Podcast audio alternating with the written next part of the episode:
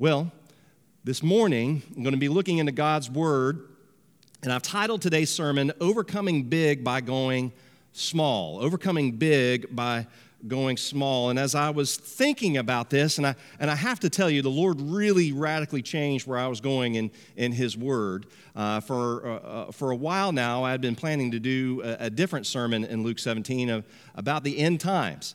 And I know Mother's Day and end times was going to be a weird combination, but I was still prepared to go there, but then he really changed my heart to go to the text that we're looking at today. And, and as I was thinking about that text, I was thinking about here recently, you know, we had this really big storm come through. It was almost five, six weeks ago, right before Easter. And as that storm came through, uh, we had a, a tree that borders our house and our neighbor's house fall.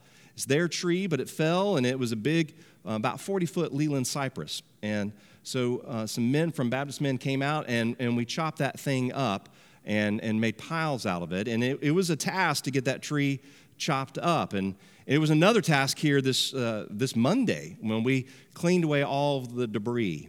But as I was considering that tree and, and seeing how that once it fell and we cut it up and all the debris was gone and all the effort that went into it, I look and I see that there is still a stump and that stump is still firmly rooted in the ground. And as the tree fell over, you could see the power of those roots as it kind of ripped up the ground around it and even lifted some concrete that was there, uh, I guess, to help stabilize the tree when it was young. But uh, we look at that stump and know that it's going to take a whole lot more effort to get that stump gone than it was really even to cut down the tree itself because all those roots are going to have to be ripped out of the ground. And roots are really stubborn as they dig in and dig deep.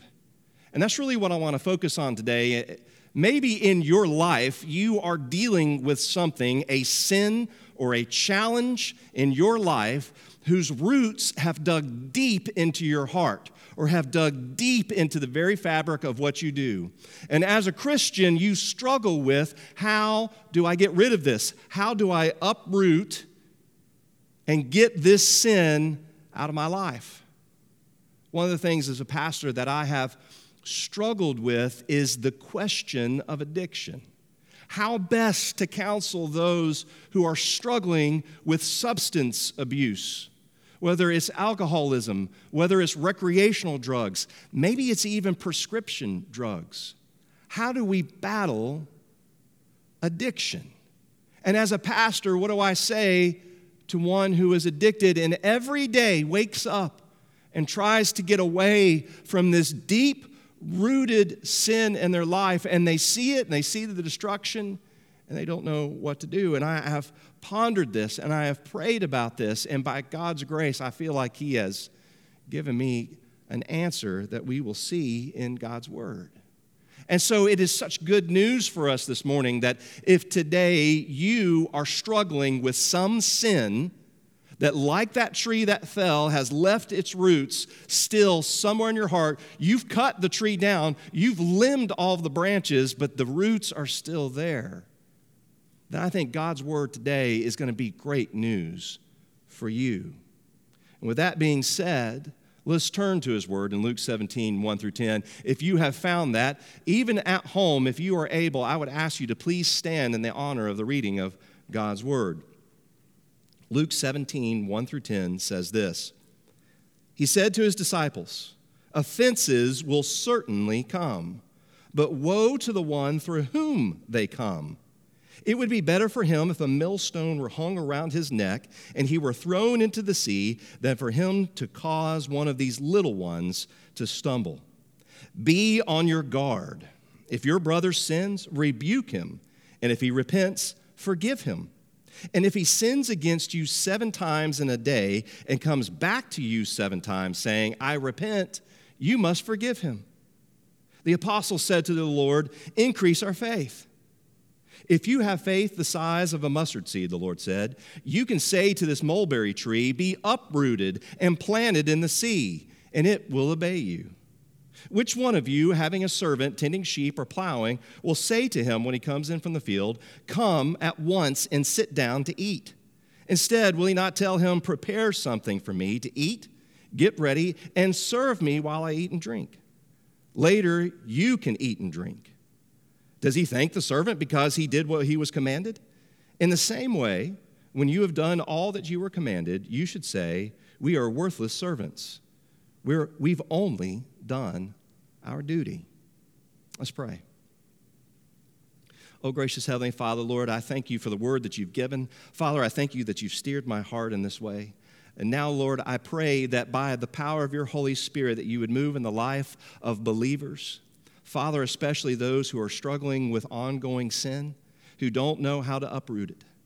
Father, I pray that this would be a good news for them that, Lord, it's you who uproots.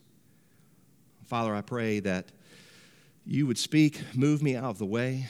Father, that you would give me clarity of speech for these, your people.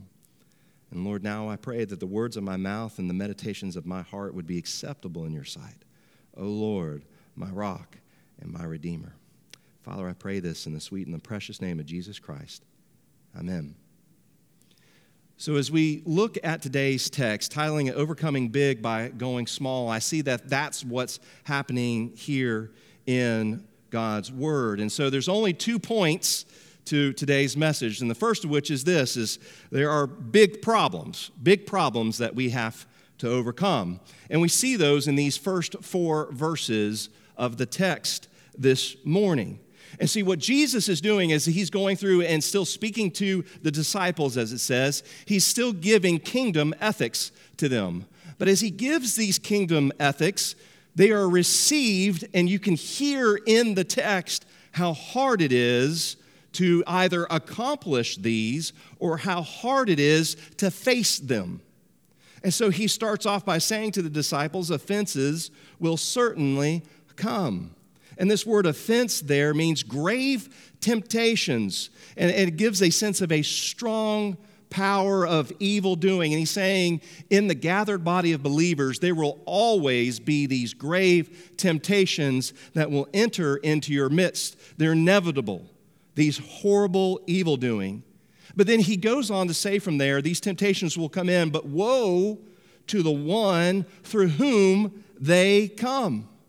And then he gives us this text that we are familiar with that it would be better for that individual that a millstone be tied around their neck and they be thrown into the sea than that they would tempt these little ones from straying. And see, what he's saying in this is that as these temptations come in, woe to the believer or woe to the individual that comes into the midst of God's people and brings the temptation with them, i.e., they are the one causing others to stumble in this horrible, evil way. That by what they are saying or by what they are doing, that they are tempting and tripping up the little ones. And in that, there is a temptation to weaken faith and to move away from God and to engage in this wrongdoing. And see, that little ones, we've often read that as children, but there's a, it really means the flock of God, the children of God, all the children of God, whether they be young or whether they be old. Scripture so often speaks of the gathered church, the congregation, as little ones or little children.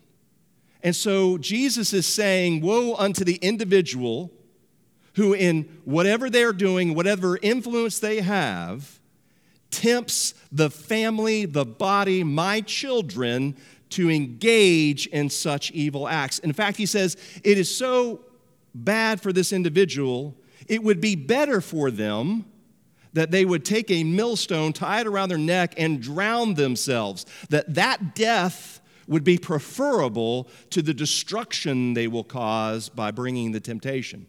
And of course, that millstone gives us a very vivid image of this gigantic round stone that an ox or a donkey would have to pull to uh, mill up grain or press olives tie that around in your neck and fall into the ocean and be drowned. That would be better than to you bringing this evil into the midst of my children and tempting them to step away. So that's a horrible and awful woe. And, and then he follows that up by saying, Be on guard. You are to be a sentry in your life. You are to stand watch on the walls of your life so that you are not this person, for woe unto you if you become that way. Certainly, as a pastor, this, this verse stands out to me because I can see in the life of the church many pastors who have fallen into temptation and then have drugged their congregations with them as they've fallen. And so there's a woe to leaders in this, but it's not just to the pastors, it is to every single Christian who would bring this evil into the life of the church and tempt the church to step away.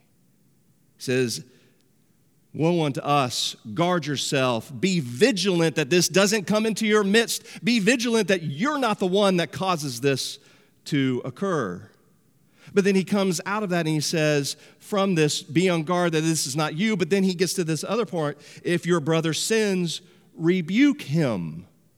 And if he repents, forgive him. So we are to both rebuke and to forgive our brother. And this is a simple statement, but it can be very hard in its execution, especially depending on the culture by which it's said. See, maybe for Jesus' culture, it's easier to rebuke and harder for, for, to forgive. And it may be in our culture, it's hard to rebuke because we don't want to offend. But he says, if you see your brother, one of my children, sinning, you are to rebuke him in that sin. And then if he asks forgiveness, if he repents, you forgive him. But it's not just forgiving, he takes it a step further that many of us today would look at and say, I don't know if I can do this. He says, not only if he repents, forgive him, but look what he says in verse 4. He said, If he sins against you seven times in a day and comes back to you seven times saying, I repent, you must forgive him. I want you to think about what Jesus has said here. I want you to think about that person in your life who would wrong you, who would hurt you, and do that seven times in a day. And that if they recognized their ways and came back to you and said, Forgive me, Jesus says you are to forgive all seven times. See what he's saying there in this seven times. We, we know from Scripture that seven is a holy number. So he's saying you are to forgive in a perfect manner. This would be echoed in what Peter says of the Lord. How many times should I forgive my brothers? Seven times? So he's taking this and he's applying it, and Jesus says, no, seven times 70. He's saying you are to always forgive. That's the whole point of what he's saying here. You are not to place judgment on the quality of the repentance of the individual. You're to forgive them. And see, that's hard for us to hear. That's hard for us to do because we would look and say, look, if I have to forgive you even five times, it proves to me that you don't actually uh, are, are repenting of this. You keep falling into it. Jesus says, that's not the point. You don't judge the quality of their heart, you forgive. Why? Because God forgave us perfectly, and we continue, even to this day, to fall into sin. And I know that's hard for many of you. Going back to addiction, think of the one who is addicted to any substance and how often they hurt you and break your heart. And they come back and they say, I am so sorry. And at some point in time, you may have the temptation not to forgive. They say they don't mean it. Jesus says that's not the point. You're to forgive. And being Mother's Day, I think of this that moms so often are the ones that show us this godly forgiveness. How often moms are the ones that take all of the abuse because they love their child and they grieve and they weep. But they are so quick to forgive and to care for each one of us in our failings. So thank you, moms, for modeling godly forgiveness. And so Jesus lays all of these out, and these are all very hard to accomplish. Some of the hardest text that we face. And so that, that pushes us into the next section on this. Because in order for us to accomplish this forgiveness, in order for us to be on guard and not to, steer anyone else away, this can only come from the influence of the Holy Spirit in our life and God's movement in our life. So, as the apostles overhear Jesus speaking to the gathered disciples, they hear this and they say, Well, we need to have our faith increased. So, in the same way, if I, the first point was this is that we have big problems to overcome. The second point I see in the text is that there are small solutions. Small solutions. And that sounds odd, but I think it's going to make a little more sense here in just a second. So, again, in verse 5, the apostles said to the Lord, Increase our faith. And see, in, in mind of what's going on, what has just been said, you can almost hear in the text here the apostles saying to Jesus privately, That's a lot to do, Jesus. Uh, that's going to be really, really hard for us to accomplish. And we recognize how hard it is. And, and so they say, Master, increase our faith so that we may accomplish this. Increase our faith. And so it is good that the apostles recognize that there's nothing they can do in their own lives to increase the faith that they have in God, and that faith is a gift from God and it can only be increased by Him. And so they reach out to Jesus increase our faith. And so it's interesting is that they ask for an increase, is how Jesus responds. And he says this in verse 6 if you have the faith the size of a mustard seed. So catch the dichotomy that's going on there. Increase our faith. And Jesus says it's not about the quantity of faith you have, it's about the quality of faith that you have. They go big, he goes small, and he goes to the smallest seed that any farmer could have the mustard seed. And the mustard seed, we've seen it before in the text. What's interesting is you go through the Gospels, and every time the mustard seed is brought up, it's brought up in a kingdom manner. And so the mustard seed for Jesus represents the kingdom, and in this case, it represents kingdom faith. If you go back to Luke 13, 18, and 19, he says this He said, Therefore, what is the kingdom of God? like? And how can I compare it to? It's like a mustard seed that a man took and sowed in his garden. It grew and became a tree, and the birds of the sky nested in its branches.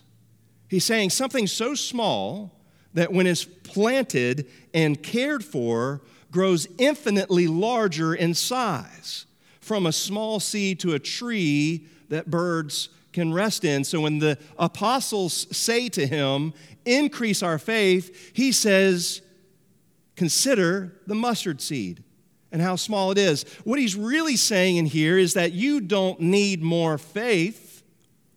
You need to put into practice the faith that you already have, no matter how small it is. And so we receive those words today for all of us, no matter where we are in our faith journey, whether you have just begun or whether you are 60, 70, 80 years down the road and you are facing sin, you may look and say, What I am facing is impossible. I cannot overcome it. Increase my faith, O Lord. And Jesus will reply, The faith you have is all that's needed. Because, in the same way that the kingdom is planted through a mustard seed and it grows, if you take what little faith you have, plant it, watch it grow. So he's fighting the apostles' thoughts of, I can't do this. I can't accomplish all these things without greater faith, O Lord. You need to give me more in order that I can forgive the person who wrongs me seven times in a day. He's fighting this thought process, saying, No, all you have to exercise is the faith that you have. So, why do I say that? It's because of the illustration that he gives us next. He says, with the faith of a mustard seed, you can say to this mulberry tree, Be uprooted and planted in the sea, and it will obey you. Now, that's an interesting illustration that he gives, and if we don't have context for the mulberry tree that he's talking about, then this may not make as much sense to us. But this mulberry tree is the sycamine tree, or the black mulberry bush that is found in the Middle East. And see, the sycamine tree, the black mulberry bush, has strong and deep roots. In fact, if the mulberry tree is taken care of, its roots will go so deep that the tree itself has been known to last 600 years or more. And any farmer coming up to a mulberry tree would recognize the task at hand to try to rip that mulberry bush out of the ground because of the extensive root system. It would be a near impossible task that you would have to bring many people into to rip this tree out. And what Jesus is saying is even with the smallest amount of faith that you would exercise, you can command that mulberry tree to get up, uproot itself, and go be planted in the ocean. We see the amazingness of this and what we are to understand is that the faith that we have in our Father, if applied, no matter how small that faith is, God will move in supernatural ways to uproot that which is deep inside of us and toss it into the sea. And this is the good news for any that face sin that is deeply rooted in, whether it's an addiction or whether it is something else, is if those roots go deep, if you practice the faith that you have, God says that tree gets uprooted. I will be the one to do this. You can say uproot, and it will uproot. It's not you who uproots it, it is me who uproots it. And in fact, he goes on further to, to put another analogy in this in Matthew 17 20, where he says, You can say to a mountain, Get up and move, and the mountain will move. This is another thing that has deep roots. When you think of a mountain and how deep it goes into the earth. And so, if the mulberry bush was not enough of an illustration, the mountain should show us that which you face that is so entrenched, that seems impossible to get out of your life. You don't need more faith. Just exercise the faith that you have. And see, by exercising your faith, your faith grows, especially as you see God moving. And so you can overcome the sin in your life by God's power through the mustard seed faith that you have. Jesus is saying you don't need an extra measure of faith to overcome the hardships. You just need the faith you have. And so he carries this lesson further in this by giving us an example of how do we plant this seed? How did this seed grow? It grows out of simple obedience. It grows out of simple obedience. And I have to tell you, what was interesting is that I was coming in this, and the Lord was pulling me to this text.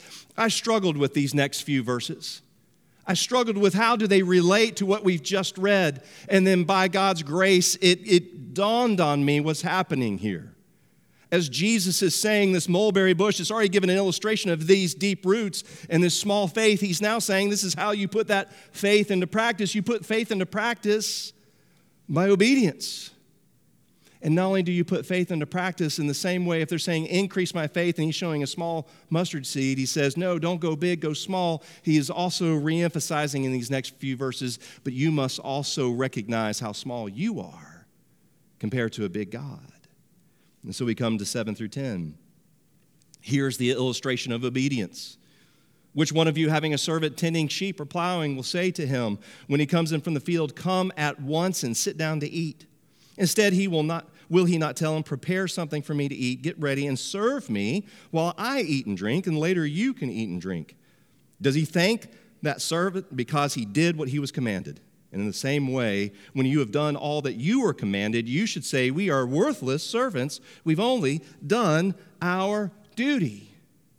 And see what's being said in this text, there's a, there's a, a, a wrinkle and a twist on, on the terms thanks and worthless. And, and that's what we're supposed to see in this is that we, we have, will the master give thanks to the servant for doing his job? Well, that thanks is not in the same way that we would understand thanks and say thank you for a job well done. There's a thanks in here that's, that's implying worth and subservience. Will the master bow down before the servant for the job that the servant was supposed to do already?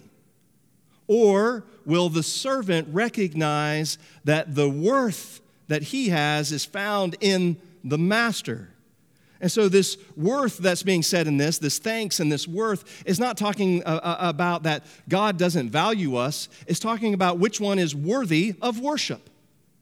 Is it the slave or is it the master? And so, what he does in this is he says, okay, which one of you that has a servant a slave that has a task assigned to them, when they work all day, when they're coming home, do you, the master, stop what you're doing and then you prepare the meal and then you become subservient to the slave so that when they come in, it's like the job that you did today you were supposed to do, but now I am serving you and I'm bringing your worth up above my own? He says, No, that's not how that would work. You know this. He said, instead, the one who works recognizes that, yes, there's a task to be done, do it, but then when they come inside the house, they recognize the task isn't over. The day is not yet done. There's more yet to do. Serve the master. And once all the tasks are complete, then you yourself can be fed. And that's when he says at the end of this, in the same way, when you've done all that you were commanded, you should say, We are worthless servants. We've only done our duty. And he's saying, Does the slave do what the slave has been told to do? And the answer is yes. And so, what he's telling the apostles is this I've commanded you to forgive. So, does God bow down before you when you have done part of the task? That you are expected to do. Or, no matter how hard it is, no matter how long the labor, no matter when the day is done, do you complete the task because you recognize who you are before the one who is worthy?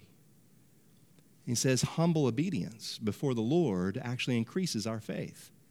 So, in both accounts, he's saying where the apostles say, increase our faith, Jesus says, no. Use the faith you have. And as that faith that you apply on an ongoing basis, it'll grow. But then also do what I've commanded. It's before you. There's an expectation of obedience in it. And as you obey and recognize that it is not you who are worthy of worship. And you recognize your smallness before the greater master so that you are not taking credit for just something you were asked to do. You are not getting puffed up like the Pharisees do in pride that they checked off their box today. You recognize that you are supposed to do this. And you recognize the glory of the one above who has given you the command. Then you yourself give up your pride and become humble, and you recognize your own smallness in regards to the master. And when you get small, God gets big. So, in both cases, the deep rooted sin in your life, God is the one who will uproot it. And He will do so with what faith you have. And as you put into practice that faith, your faith will grow just like the mustard seed will. And it will become infinitely larger through its planting and its nurturing. And as you serve God and He says, forgive, and you put that into practice, and you recognize why He said forgive, and you recognize that it is our Christian duty to do so, what happens is, is you begin to see your own smallness in it. and His bigness. And then, as you see your smallness, your faith grows in comparison to Him. And then, then, as we see in other parts of the gospel, then our service goes above and beyond as our faith continues to grow. So, in closing today, I want to say this. I know that there are some out there today who do not know how to overcome their sin because it is so deeply rooted. You look and you say, it's not a simple matter of me just deciding that I'm not going to do this. It has a hold over my life.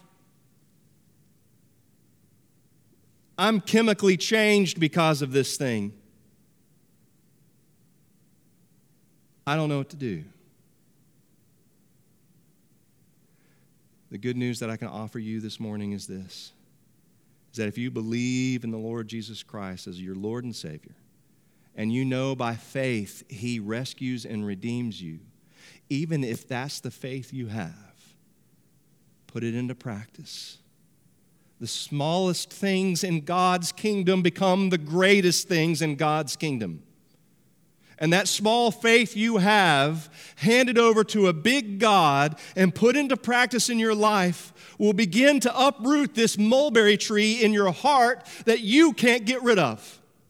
And it will be picked up and it will be tossed in the sea. You don't need to cry out, I need more faith. Jesus says, put into practice the faith that you have and let my Father grow it. We all need that. He says, exercise the faith you have and watch God do wonders. Practice obedience in your life and watch God do wonders. See the smallness of yourself in comparison to God and watch Him do wonders. We all need that today. And yes, yes, we want our faith to increase. But listen to the words of our Savior. Put into practice what faith you have and watch what God will do with it. And so I encourage anyone who may be watching or listening this morning, especially especially if you don't know Jesus and you are enslaved to something. The beginnings of your freedom start with recognizing the bigness of God and the smallness of your life and giving yourself over to Him and repenting of your sin. We've seen that even in our life as Christians, we are to forgive seven times in a day. Know for certain that our good God will forgive you cry out to Jesus, Lord, save me, and you will be saved. And then he will hand to you the mustard seed of the kingdom that can be planted in your life. And if through obedience you cultivate that seed, the roots of the sin, the roots of the addiction will be yanked out of your heart. And that's the hope that I can give you today. Start with repentance, start with acceptance, and start with belief that can only come through faith in Jesus Christ. I beg of you this morning, give yourself to Him. And if you want to know more in the comment section, however you are watching this, whether you're watching live or later, put a comment that says, I want to be saved. And I will reach out to you and I will share more with you. Let's pray.